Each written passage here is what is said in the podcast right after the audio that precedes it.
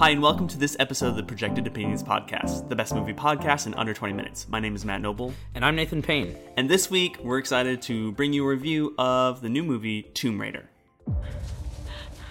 What's your name? Laura Surname? Croft.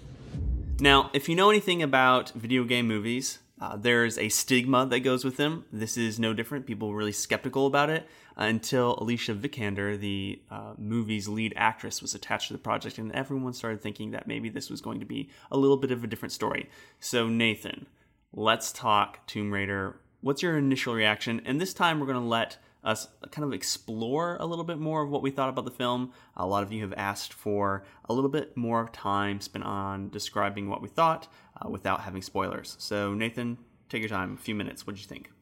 Um, well, I went into this having not seen the original Tomb Raider movies, um, and we can talk about those a little bit later and I guess kind of compare the differences in eras. Um, so this movie was based on the new uh, reboot of the video games in 2013, I believe. Um, and I've had people telling me that it was going to be great, and people telling me that it wasn't. Most of the people that thought it was going to be good were fans of the video game. It makes sense. Um, having never played the video game, I was going into it kind of completely unattached to the original material, if you will. Um, no emotional connection to it, and it was uh, it was a fun ride. But I do think that the true entertainment value comes with bringing a friend and uh, the commentary that you can have through the movie. Um, you and I were fortunate to see this one together. I think it would have been a lot more depressing to watch it alone. To be perfectly honest, it was it was more fun being able to look at somebody else and know that they thought the same thing. Um, so to put it short, it is not a great movie. Right. So, I, I also have never played the video game. Mhm. Uh, I have seen the original Tomb Raider movies with Angelina Jolie, which I believe you have not. I have not.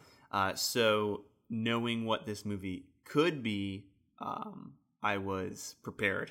And it, it is one of those movies where it's so bad it's good. Uh, so I think that you can enjoy this if you are willing to set aside a lot of uh, conditions, like that the plot line would make a ton of sense, that the characters would all be fully developed, the acting would be uh, above average, and uh, the cinematography would be glorious to watch. If you're expecting any of those things, This is not your movie. this is not your movie. Uh, you got to set those aside.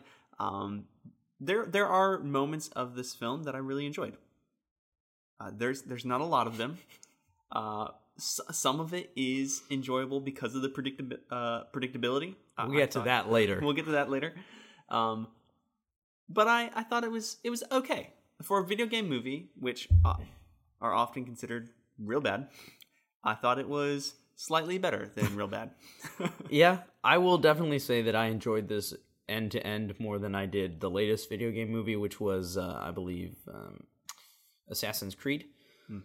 That movie tried to become more than the video game, and this movie, I think, knew its place a little bit more. And so, if you can turn that part of your brain that expects artistry on another level off, and you can just sit down for a ride, I think it's your cup of tea. See, that's hard for me because I really don't think you should have to expect that kind of movie from video games. I think video games often have really interesting starting points for stories. Mm-hmm.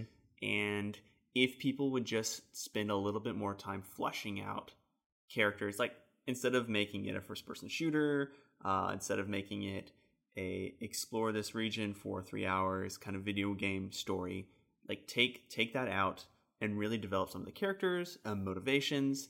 Um, the backstory on this was super forced, and I don't think it had to be. I, I think it could have been vastly improved with a, just a tiny bit of edits in the, the screenplay and more convincing acting. Not to say that I don't like Alicia Vikander in general. I think she's an incredible actress. She's very talented. Um, she she just didn't have a lot to work with in this film. That's fair, and I think part of that is when you're watching this movie and they do the inevitable flashbacks to the character's youth and they're setting everything up, it really does feel like you're watching a cinematic from a video game. It's not it's not told in a very um, movie esque way. It's And- almost copied and pasted out of a video game. And I think that if you tweak a few things and if you give them real motivations, which I think is one of my main issues with this, was character motivation motivations were all over the map, like Yeah. changed by the second sometimes.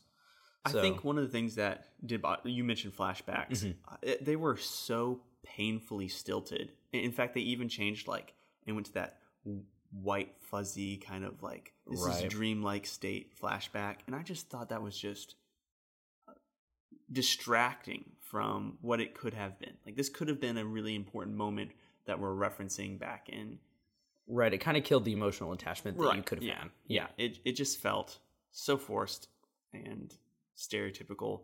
Um, like they, that the creators of this film didn't watch good movies from the past decade. so that's that's just a little disappointing. There there are good ways of doing flashbacks and and emotional trigger points. Uh, this film did not practice any of those. Not really. Um, so before we get into spoiler territory, any last kind of uh, things that you can talk about, like uh, who worked on it, and kind of um, feelings about the technical side before we dive into the story?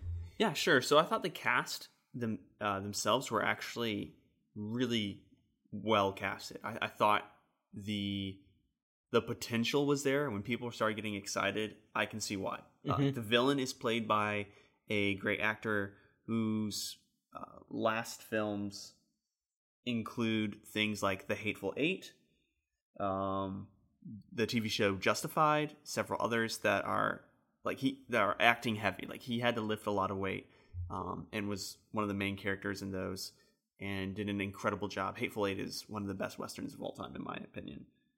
Um, but there, there was just you know not not anything given to him as a villain. I thought Alicia Vikander, if you've seen her in Ex Machina, uh, she's incredible and mesmerizing. She wasn't really in this film, um, which is disappointing because like I thought they all had a gravity to them in their other work that just felt really absent here. And I, I maybe that was the director. He's a Norwegian, first American blockbuster film, and maybe that was like part of Lost in Translation kind of thing. Um, but it, it did feel very, I don't know. We can get into spoilers, I guess, and, and talk more about like why it was disappointing and, and the things that they did wrong. So Yeah, I mean, the main thing for me is I was as I was watching this and um, I was looking at more of the visual aspect of storytelling, and it was just it was just simple. It just played by some safe rules, and it it coasted along. It wasn't anything special, and it didn't it didn't give itself something that other movies didn't.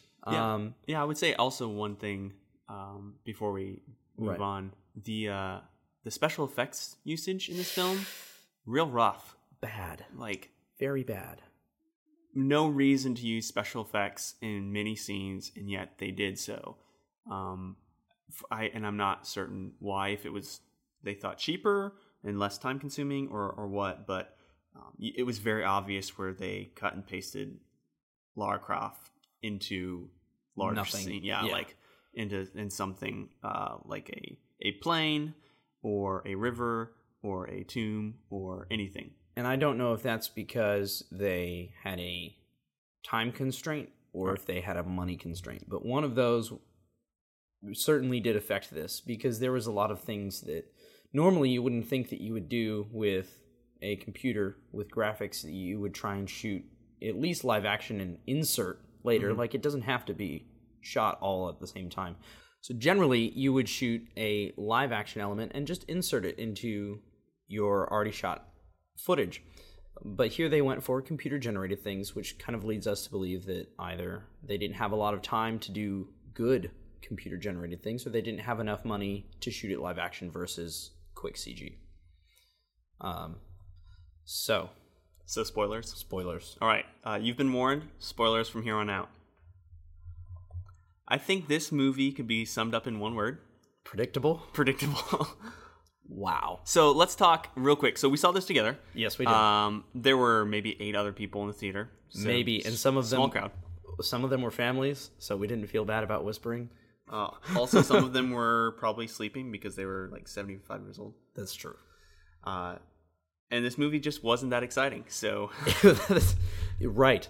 So once we realized what was going on, I think uh, we we began to start making bets on like what's the next scene, like, Right. what's the thing that this is going to lead into, and we got what almost a dozen of them right, probably. close to. We started I have a list of the bigger ones that I could remember. Um, one, two, three, four, five, six, seven, eight main things. And that was like after what twenty or thirty minutes. That was well into the movie.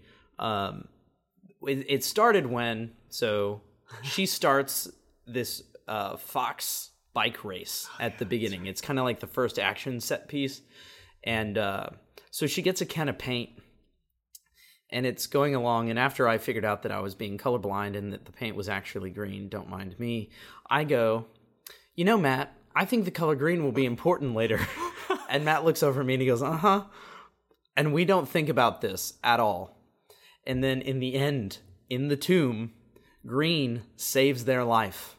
Mixing blue and yellow together to get a green light ends up saving the whole company. Never mind how the heck the tomb mechanisms know what color the light is inside the tomb.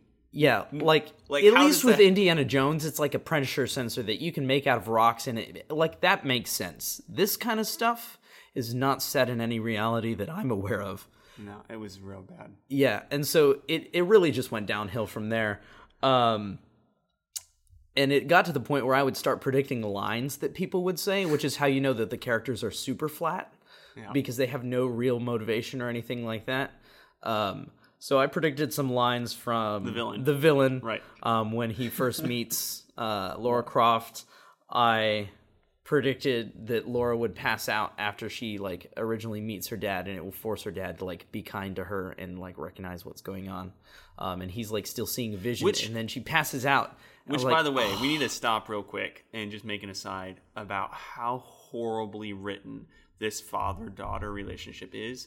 I have never felt more concerned for uh, two characters actually like tr- not caring about each other uh, in a long time. Like they were, we were given all this backstory, all these flashbacks. Trying the worst to build part is that emotion. it's not on purpose.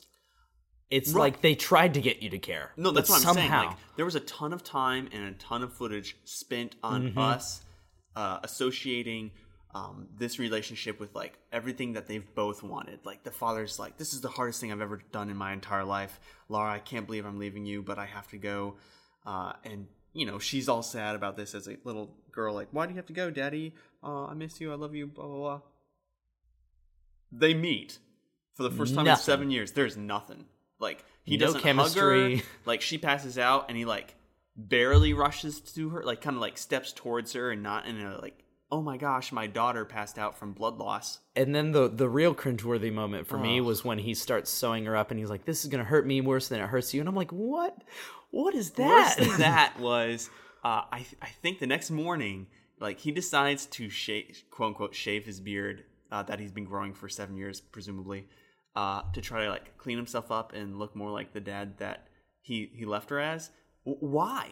Like, if you're at what- as loose as this guy, that's not on your mind right What, now. yeah, like who cares what your beard looks like? You've been living off like bugs in a cave for seven years without knowing how your daughter is. He leaves her. She's she's in the cave. hug her. He leaves her. Hug uh, her. Goes outside to cut his beard with scissors.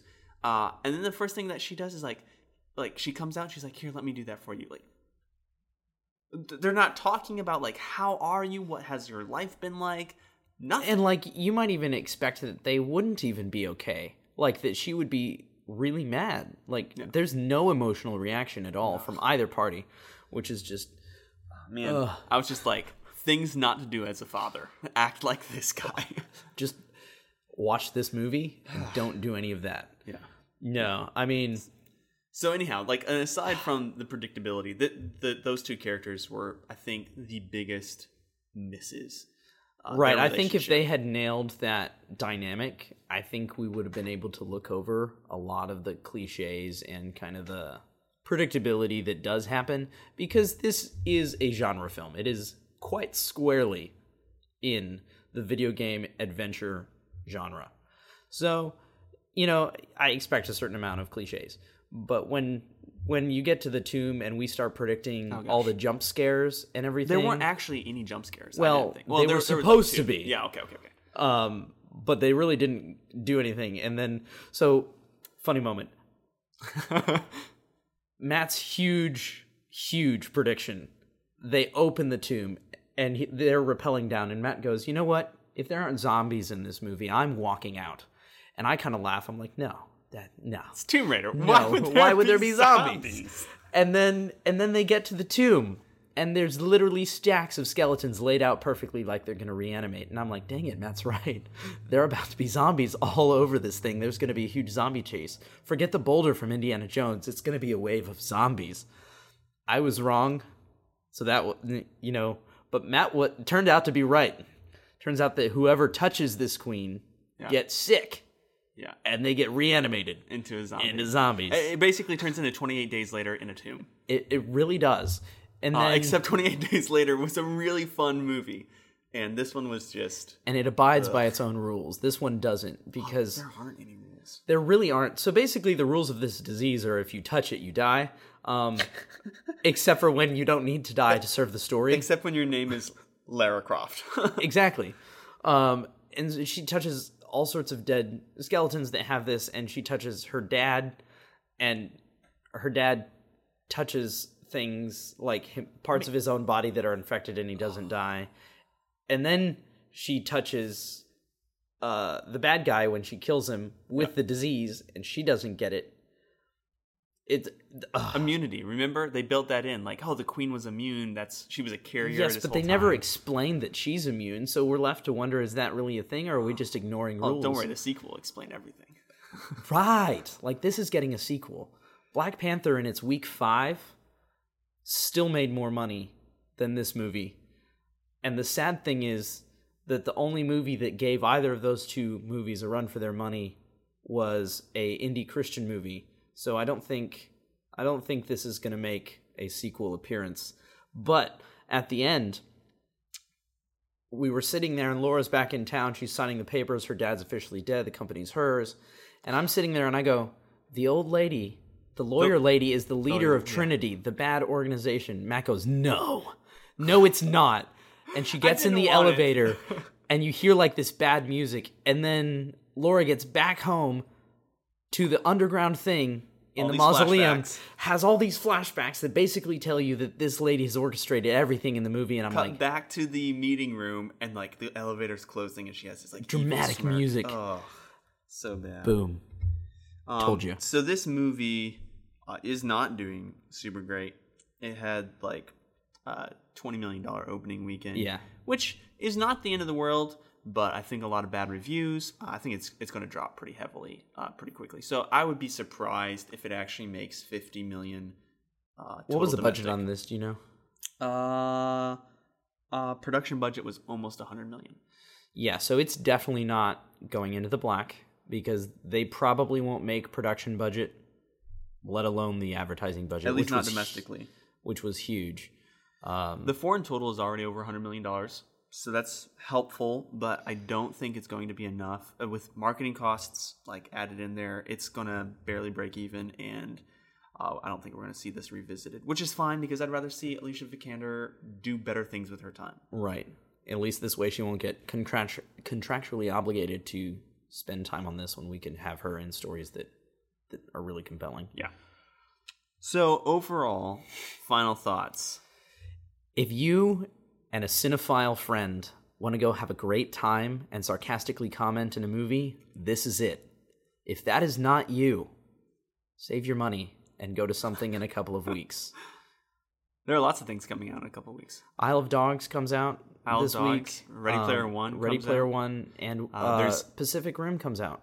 I don't know if that's worth seeing. Let's Ah, there's let's there's some fanboys. There's more fanboys for that than are going to go see Tomb Raider. There's also the uh, Steven Soderbergh uh, indie film filmed completely on an iPhone called Unsane. That looks kind of creepy, so it could be a fun scare movie if you're into horror. Um, but yeah, there. This is not a great film, and unless you just are, you got Movie Pass, which by the way, love Movie Pass. Saw this on Movie Pass. Don't feel guilty at all. So You can't waste money if you've already, seen more it. movies Oh. than than the cost of the monthly pass. So right. Thanks so much for listening to this episode of the Projected Opinions podcast. Please tune in next week. Uh, we're really excited. We're hoping to bring you a really cool special, uh, but if not, we'll just have a review, hopefully, of either Isle of Dogs or maybe Pacific Rim. Who knows what we'll have a chance to see. Um, but thanks for listening, and uh, we'll be back next week. don't forget to like, comment, rate, and subscribe. Thank you guys.